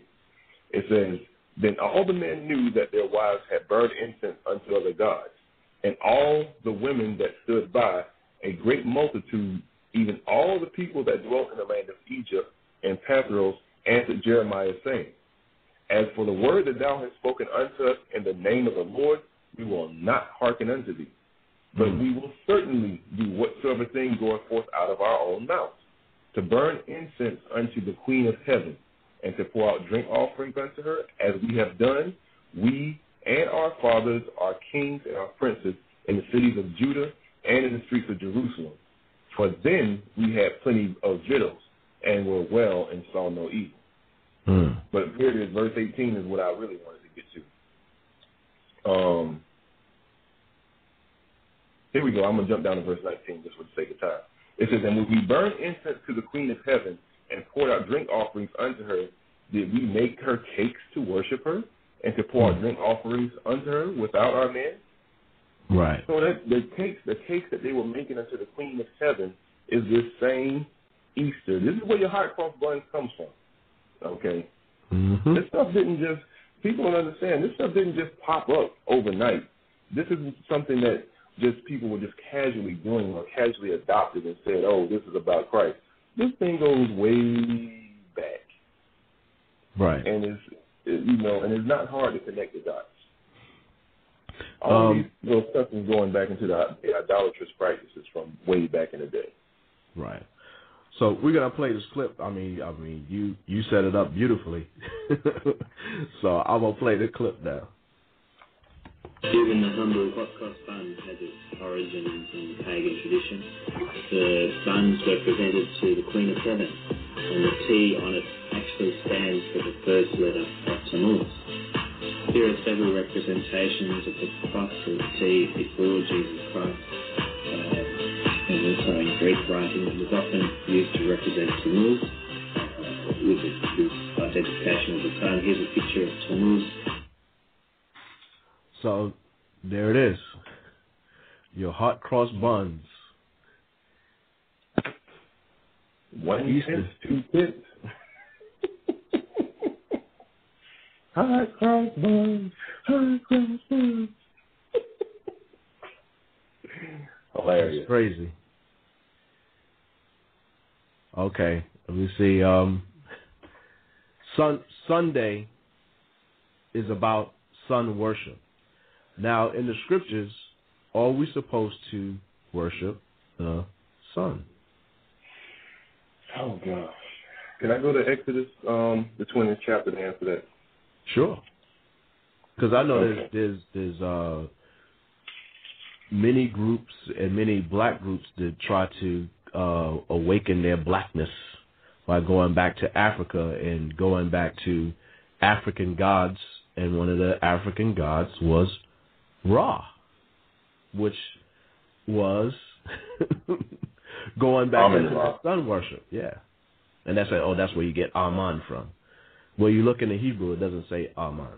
Doesn't it doesn't re, it doesn't pronounce that way. It's not the Yeah. same. And and a lot of the different terms they have for the African gods or Greek. is not the original um, language that they were speaking. Yeah. I I see. Uh, I see. I'm, I'm gonna read this real quick, and I see something in the. Uh, somebody has a question in the uh, chat room. Okay. Uh, here we go. The, the, the question that you had to pose earlier: is, Are we supposed to be worshiping the sun? Exodus chapter 20, and I'm gonna start at verse three. Thou shalt have no other gods before me. Thou shalt not make unto thee any graven image, or any likeness of anything that is in heaven above, or that is in the earth beneath, or that is in the water under the earth. Thou shalt not bow down thyself to them nor serve them. For I, the Lord thy God, am a jealous God, visiting the iniquity of the fathers upon the children unto the third and fourth generation of them that hate me. And let me read verse 6. and showing mercy unto thousands of them that love me and keep my commandments. Hmm. So no, we are not supposed to worship the sun. Period. And that goes right back to Psalms 96 and 5, where it says, All gods of the nations are idols, but the Lord made the heavens. The Lord made the sun, the moon, and the sign, and, and the stars for signs of season and of times and the feast, so so forth, and and so on. So no, we're not supposed to. We're not supposed to serve those things. Exactly. You know, it's it's it's just funny how, you know, like I said, being on that side and having the that that information brought to me, it, it really helps me now to understand just the you know just where people are at in general with that because part of the reason again you know that people we all have different motivations for holding on to things that are contrary to the scriptures. Mm. But one of the primary things, you know, when it comes to questioning the way that you were raised as far as your faith is concerned is fear. Mm. It's fear. Yeah. It's like, Yeah. okay, you mean to tell me that everything that I have done regarding this this Bible here and my faith is wrong. Okay, you messing with some dude. You ain't just talking junk. You ain't talking about my mama. You ain't talking no, you dealing with you know, the, the higher power. Yeah.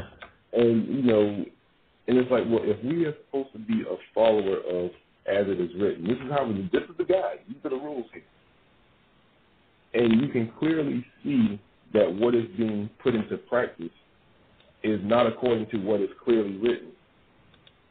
That that strikes a, a chord of fear in people because it's like, listen, this is the only thing that I've known to be right and true in my life, and here you come.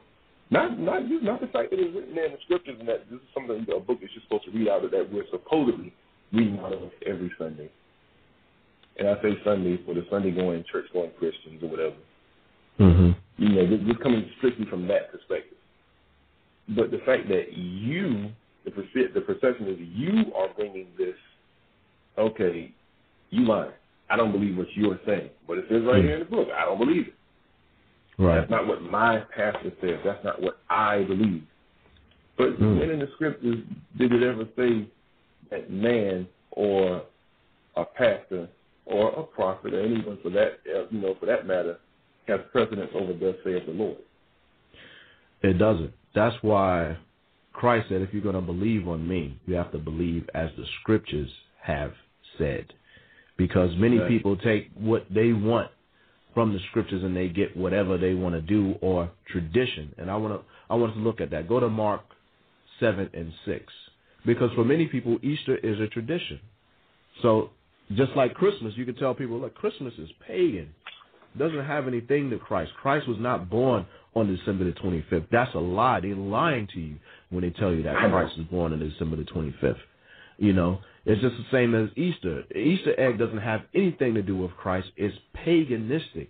Uh, a bunny rabbit doesn't have anything to do with Christ. An Easter basket, an Easter egg hunt doesn't have to do it deal with anything that's dealing with repentance.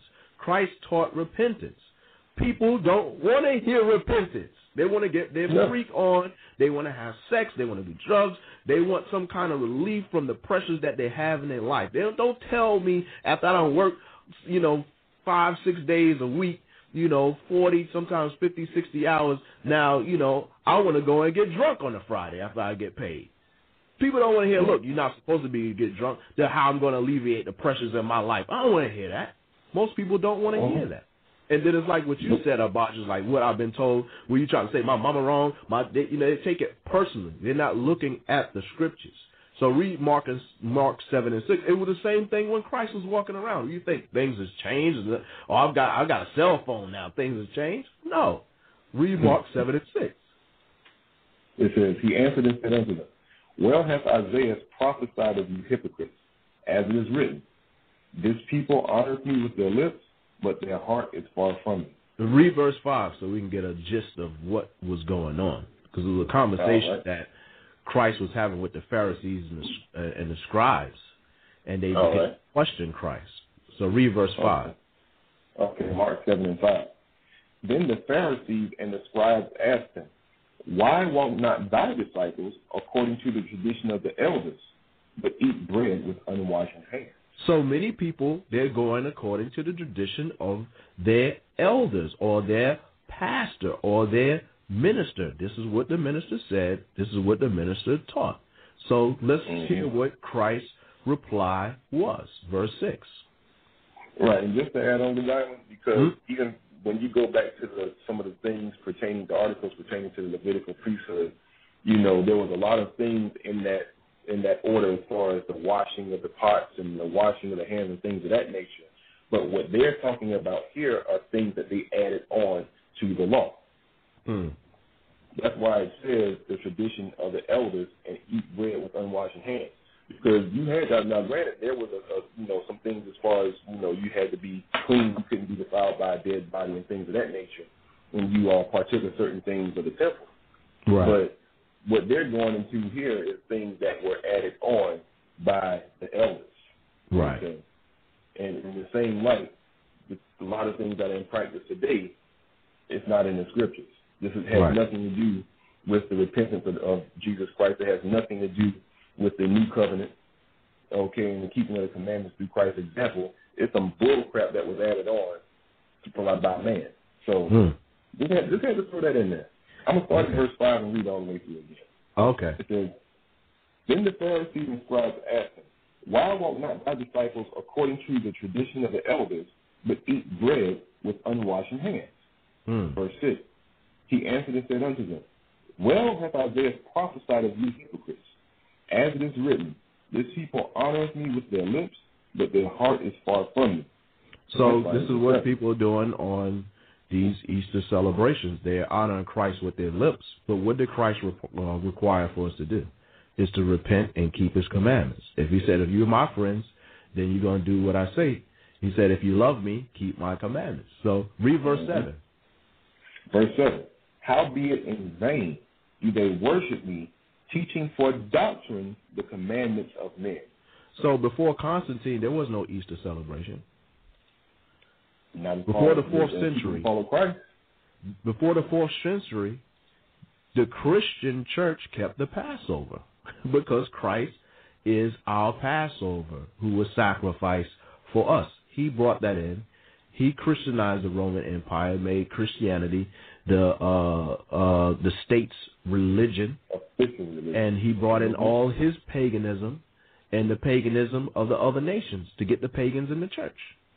But the, according to the Bible, the Bible is separated from anything that's paganistic or satanic.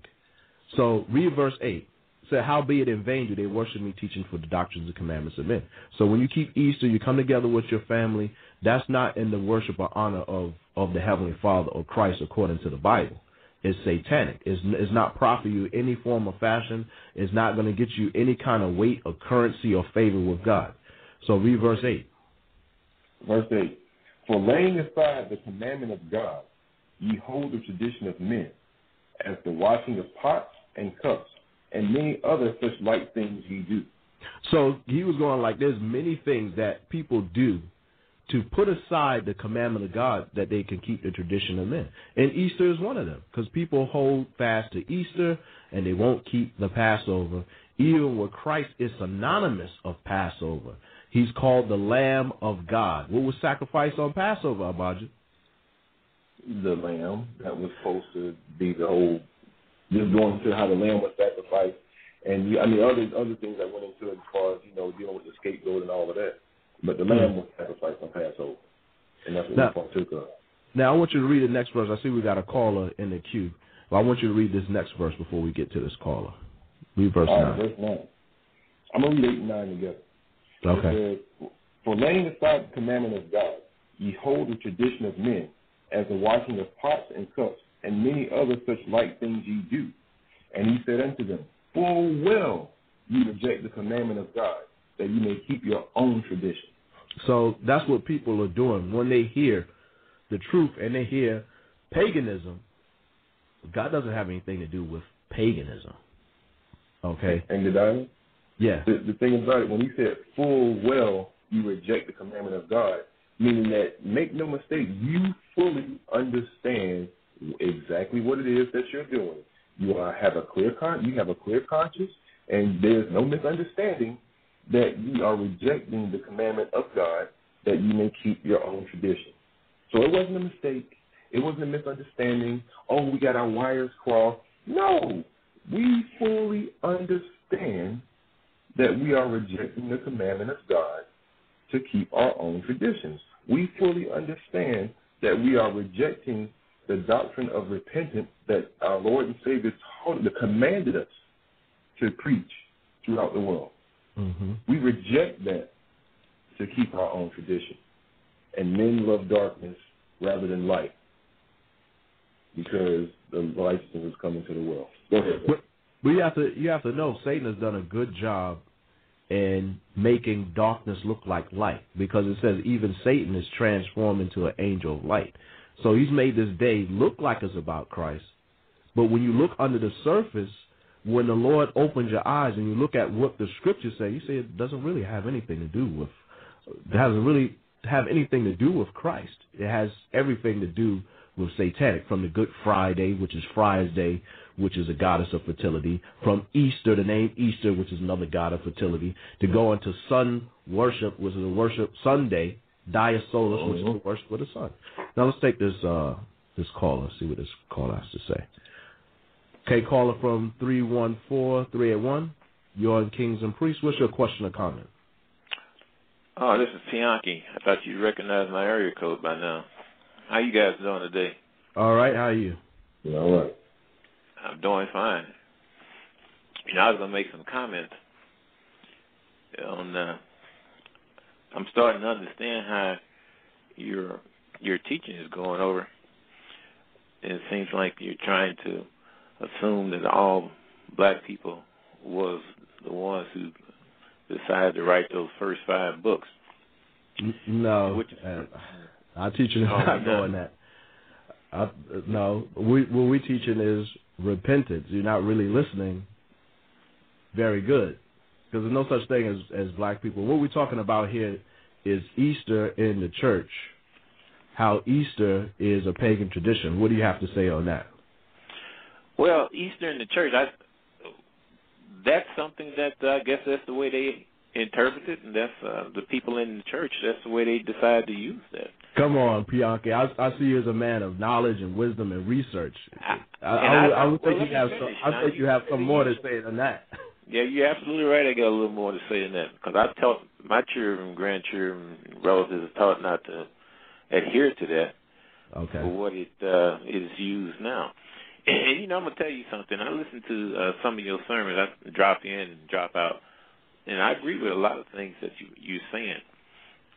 But uh, the the thing that kind of irks me a little bit, of course, people have a right to do whatever they want to, is when we try to chastise all people for for not doing as you know you may read it, that they should be doing, and uh, all people are not the same. And I'm sure you agree with that. Yeah, not the same. Yeah. And, but uh, it's good to read. And, you know, even within, as I put in the chat room, even within the scriptures, you still, you know, uh, after the first five books, the Greeks came along and added. And you can see uh, their trademark as they talk about the, the constellation called the Mazzaroth. Uh, when they make reference to Orion and the Bear and the Pleiades. Well, you know, uh, Kemetic people had those constellations all named and all laid out when somebody else came in and borrowed and used and plagiarized for their own purpose. Well, the, even the word Kemetic is not the original word, which is from the Greek and the Romans. See, there's a lot of things that. Well, wait a minute. that- Now, Kemet, is written in the Medu Neter on the walls, and I can show you pictures of them. Even take you to those places. So Where- where- KMT is. You So- mean the word ISIS and so forth is Greek term? Yeah, I agree with you on that. But there's a there's a lot of things that's um, been translated or transliteration or whatever. Like for example, we was using um, Ethiopian Kush, where in the Bible, Ethiopian is Greek, as you know, but in the Hebrew it doesn't say uh, Ethiopia. It says Kawash or or Kush. That's the real terminology that means burnt faces. So it's Well, about Greek- study and and research and checking it out. But what we're talking about, But you know there was an Eastern Kush too. Now, the Eastern Kush lies there between the Tigris and Euphrates, because the, the you know they talk about right? the Eastern Kush, Yes. Well, let's get and back. there was a Southern Kush. Let's get back But- on task. This And Easter thing is uh is coming up, and uh, and we celebrated. I see where I say we laid out that it was the uh, it was the it wasn't a celebration, but it was the actual event where uh, the vernal equinox, where all around the world, day and night is of equal time, and uh, it's, it happens two times a year. Right. But that's not what we're talking about here today. What we're talking about is the lies that they tell in churches about Easter. So they tell a lot of lies in them churches. Yeah, they well, will run you out of there. That's well, we have been That's run like out I'm certain That's like. I'm gonna tell you guys don't run people out of chat room because if you go to church and try to get that across, they would run you out. You would feel hurt. At least me, Well, a man. We're just trying to do our best to bring out what the truth is. Yeah, Okay. and I agree with you. What you're saying, you know, I agree with you. Everybody can't be right. Somebody always knows something, uh, a piece that, that somebody's using that may not be correct. But you can only go with the best that you can. All right. Thanks for your call, brother. Keep up good work. All right. So, very interesting topic, don't you think, Abaja? Oh yeah. Very interesting. Oh, okay. And I know many people have questions about Easter, and it's time to start asking these questions. Whether you put them to your pastor, whether you put them to us, we're only going to tell you what the truth is according to the scriptures. Now, in the scriptures, three days and three nights is you won't get that from Friday uh, evening to Sunday morning. You won't get that. No. You won't get it. I mean, You just won't. eggs, Easter eggs in the scriptures, you won't get that. It doesn't have anything to do with Christ. Matter of fact, as a memorial to remember Christ, the Last Supper was what? When were they having the Last Supper, Abadja? What was Christ mm-hmm. keeping? The Passover. the Passover. So it really it really bugs me out that people would miss that or because people are being led astray. Let's let's put it straight. Many people are being led astray. The leaders of this people cause them to error because that's what they're going to learn on the Easter Sunday. They're going to go to church and their pastor's going to tell them about okay, after church we're going to have an Easter egg hunt for the for the children. And many people are going to indoctrinate their children in that. But it's not found in the scriptures. So we're going to wrap up the show. But two scriptures, well, three scriptures. Let's first start at Isaiah 8 and 20. All right. Isaiah chapter 8 and verse 20. And it reads, To the law and to the testimony, if they speak not according to this word, it is because there is no light in them. So explain that. Well, basically going right back to how all of the prophets that were sent of the Heavenly Father had dealt. It says to the law and to the testimony. Because you're looking at it basically to it's what that means to us in these days and times to the law because what the laws of what was given to us by the Heavenly Father through Moses as far as the guidelines and how to worship him and the moral code of conduct, things of that nature. And the testimony going through the things that the Lord had given to us, even when you look at different things that happened to Israel throughout our history. Okay, as far as how he brought us out of the land of Egypt. Okay, the the, the uh, plagues that came upon the land of Egypt, and all of the signs and wonders he did in the wilderness, and how it, how it tells you even in the New Testament how these things were written for our learning. Okay, the prophecies concerning the Savior that would come and give repentance to the nation of Israel for the remission of sins. Okay, to the law and to the testimony. If they, meaning anyone that wants to pick up this Bible, okay, and proclaim to be so, a so-called messenger of God or prophet, preacher, whatever, Mm-hmm. it says, if they speak not according to this word, it is because there is no light in them. Meaning, if we do not speak according to as it is written, okay, from Genesis all the way through to Revelation, it says it is because there is no light in them. Meaning that unless we're preaching this thing according to as it is written, we're not teaching this thing according to the righteousness of the Heavenly Father. We're not preaching this thing according to the understanding of Jesus Christ as it pertains to repentance. Because again, I stated it earlier and I will keep saying it. That's what he commanded. When you look at it, it was at the end of the uh, the book of Luke and all throughout all of the um the New Testament. Repentance is what was taught by those that were followers of Christ, not money and not paganism and not all this other stuff that has infiltrated the so-called Christian church. Hmm. And I see um, Apostolic Apostolic Awakening Radio says agree, but most pastors either don't know this info or refuse to divulge this info because of the rejection of traditional beliefs by members. So we read that in Mark seven, didn't we?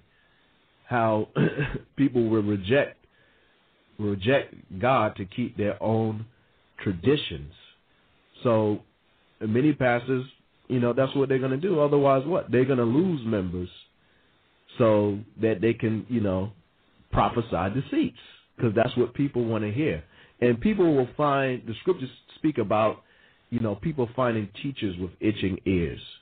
So they're going to mm-hmm. find someone that's going to tell them what they want to hear. But we're not mm-hmm. here to tell you what you want to hear. We're here to tell you what the Word of God says. And that uh, leads me to my next scripture. Go to John, the third chapter, and the third verse. Okay. Hey, Don, can I can I address something? Chelsea actually put something very interesting up in the chat room, uh-huh. and I, I wanted to address that too because he says um, says correct on explaining what you interpret as the scriptures is reading, but this is the point here. He says, but keep in mind that the first five books were not meant for every person on the earth, nor is the Jesus of the Bible accepted by all people on the earth and nothing. He says bad for them to feel that way, and you know what? What he says that is absolutely true. The first right. five books were not meant for every person on the earth. It tells you that in the book of Psalms. It says he has not dealt so. And I said, let me let me read that. I, I know we're trying to wrap up here, but um, oh gosh, it's uh Psalms 147, I think, verses 19 and 20. I didn't want to. I don't really. I'm not really trying to go off on a tangent here, but mm-hmm.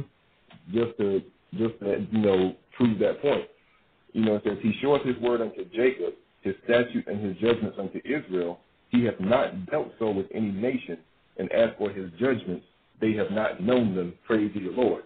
So that is absolutely a true statement. Those first five books were not meant for every person on the earth. But the Lord tells us in um you know throughout the prophets how that Israel was going to be scattered to the four corners of the earth. And that that is why the doctrine of repentance through Jesus Christ was commanded to be taught throughout all the earth so that those that were scattered of Israel could be gathered back together in that one fold. That's what Christ came for. You know, because that's even that's another lie that that's being perpetuated throughout, you know, the so-called Christian churches that Christ died for everybody. Christ didn't die for everybody. It says that he was going to be uh, uh, that uh, Passover or that Savior for the nation of Israel because Israel was the one that was given to the law to break in the first place. Right. So, I mean, that's that's a whole nother class in of itself. That's a whole another class. But it goes it goes right into what you know what you're saying. To think you know the Bible is a universal book that was given to everybody. Why does it always speak about these Israelite people? And you know, that was one of the questions that I had when I was younger, and it scared me mm-hmm. because I was like, it's all about these Israelite people. Where do I fit in? But when I went to church, like, oh, it's everybody. Don't worry about it. So Mm-hmm. Being a child is like, okay, that's what adults say. They know better than know what I did. But is what I was reading. What I was reading was exactly. was true. You know, I under I had some form of understanding that look, you know, the whole duty of man was to serve God. And I can remember telling my mother, we go into Bible study. I'm like, you know, the reason why we're here, we're here to serve God. They're like, oh, shut up, you're stupid. You don't know what you're talking about. But mm-hmm. later, years later, reading Ecclesiastes, Ecclesiastes 12 and 12 and 13 on down, like, hmm, that is why we're here. We're here to serve God and keep His commandments. So not everyone believes that, but it was given to us because all the nations were pagan and they served these different idols and different gods. And God did a good shaming of the gods of Egypt. The sun god Ra, the three days of darkness, their different frog gods, the god of death, and all this. He did a good shaming of of Egypt when he brought us out. Mm-hmm. But no, it's not for everybody. Yeah, but just, not just everybody, not everybody going to get it. Yeah. Yeah, just to bring that point home, St. John ten twenty seven. Mm. Because you had Israel that had been scattered throughout those different captivities and were living in those other lands, basically as the other nations. Mm. You know, Christ came and summed it up in St. John ten twenty seven. My sheep hear my voice, and I know them, and they follow me. So it's not this doctrine, this this gospel of repentance through our Lord and Savior Jesus Christ is not a matter of you have to be dark skinned to receive this. okay, or you have to come from, you know, somewhere in the northern hemisphere and be from uh, tribe of Judah because you are so-called black. It, all that stuff is going into endless genealogies, which leads to foolishness. It has nothing to do with repentance. The Lord said, "My sheep hear my voice, and I know them, and they follow me." So what that